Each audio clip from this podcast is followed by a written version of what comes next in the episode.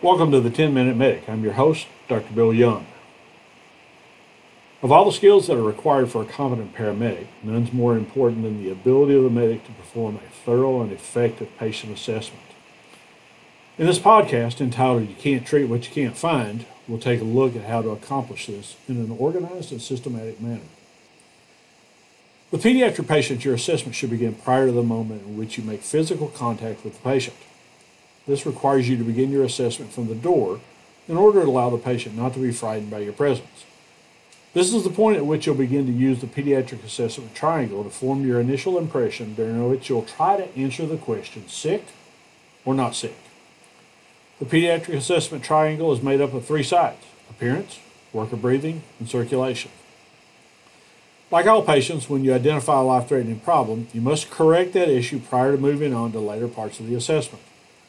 With pediatric patients, you're able to assess both the pulse and the respiratory status at the same time.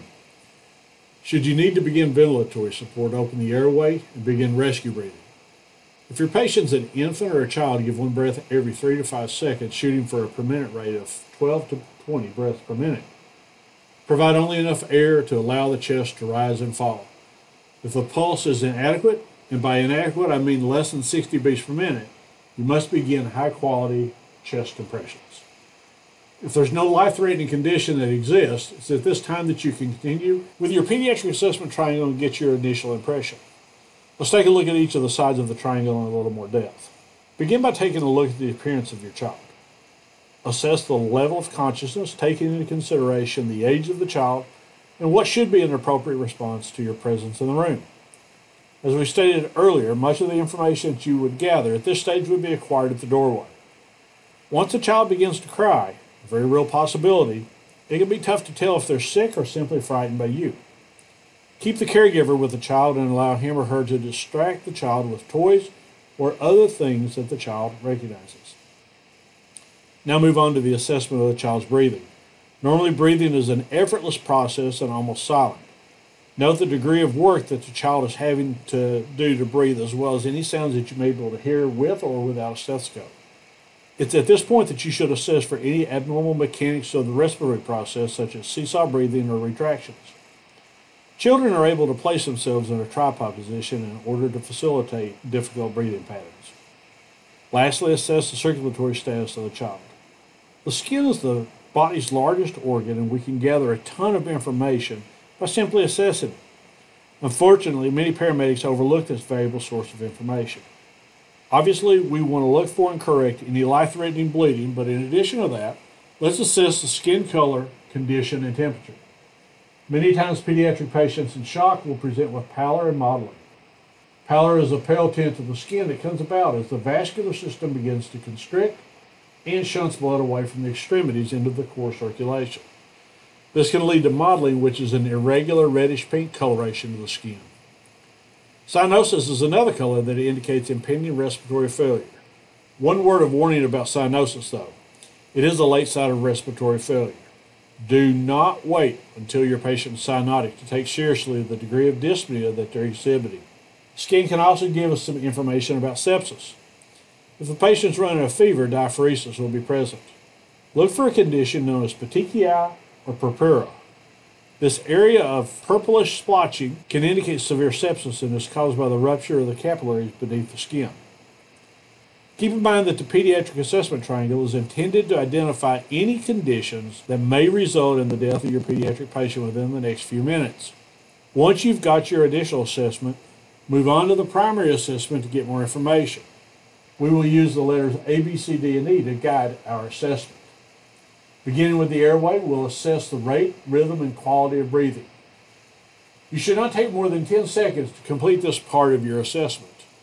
If you find that you have an airway problem, begin with the simplest treatment possible, such as a head tilt chin lift. Keep in mind that for very young children, you'll need to place some padding under their shoulders to offset the large posterior portion of their head, which can sometimes cause the chin to flex forward. This can often result in an airway obstruction. Also, be aware that you don't want to hyperextend the patient's neck as the trachea is more narrow, as well as more flexible than that of an adult. Suction of the airway may be a benefit here, but keep in mind that you need to limit the amount of time that you suction it, as it could cause your patient to become bradycardic.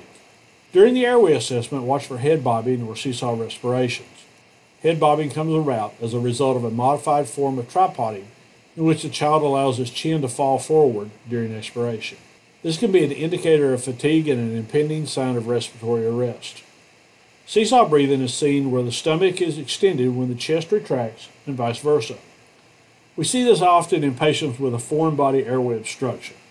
It may also be present if there's a lower airway obstruction or disordered control of breathing. Seesaw breathing often results in fatigue and respiratory failure or arrest. Begin now to listen to breath sounds on all patients regardless of their health or their age. In doing so, you'll be able to readily identify what is normal and what is not. Let's take a look at some of the more common breath sounds heard in the pediatric patient. Stridor. Stridor is a high pitched sound that's usually heard on inspiration. Stridor is an indicator of a severe airway obstruction. Gurgling is a bubbling sound that indicates that there's fluid present in the airway. This is usually caused by copious airway secretions, blood, or vomit in the airway. The airway must be suctioned in order to clear any secretions or vomit. Keep in mind what we said, though, about suctioning for longer than 10 seconds. Crackles, also called rales, are inspiratory sounds that are similar to the sound that you get when you rub hair together. They're often heard when fluid is in the alveolar spaces and are associated with pulmonary diseases like congestive heart failure and pneumonia. You can use some tools to assess the patient's respiratory status. One of the most commonly used tools for this is the pulse oximetry monitor. Commonly shortened to pulse ox, it measures the percentage of hemoglobin that is fully saturated with oxygen or any other substance for that matter. Normal values for this is 95% or higher. It's rare to be able to get 100% on a patient. It's imperative to understand the limitations that come with the use of pulse oximetry. First, it measures the percentage of what's attached to the hemoglobin, not what is actually attached to the hemoglobin. For example, carbon monoxide has a 200 times greater affinity for hemoglobin than it does for oxygen. Placing the pulse ox on a patient in cardiac arrest from carbon monoxide may result in a reading of 98 or 99%, but you still got a dead patient. Secondly, if you lose half your circulating volume of blood due to trauma, the pulse, pulse ox may read 98 or 99%, as 50% of what you've got left as far as your circulating volume is fully saturated, but volume is not enough. Let's move on to circulation. In addition to the assessment of the skin that we spoke of earlier, we want to evaluate the rate and rhythm the capillary refill time, as well as the blood pressure. Anytime you have a pediatric patient with a heart rate that is greater than 160, be sure to assess them carefully and get a complete history as to what might be going on with them. There's often a rhythm known as sinus arrhythmia that may exist. As a child inhales, intrathoracic pressure is increased, causing pressure on the vagus nerve. This leads to a decrease in the pulse rate. When the child exhales, the pressure is relieved and the heart rate increases. This is a benign condition and no cause for alarm. Capillary refill is the time in seconds as to how long it takes blood to return to an area that has been pressed with a thumb to cause it to blanch or turn white. As perfusion to the skin decreases because of hypoperfusion or, in the case of cold weather, hypothermia, the amount of time that it takes for the blood to return will increase as well. Normal capillary refill time is two seconds or less. Anything longer than that could indicate hypoperfusion. It's recommended that you keep a cheat sheet of the blood pressures of the various age groups.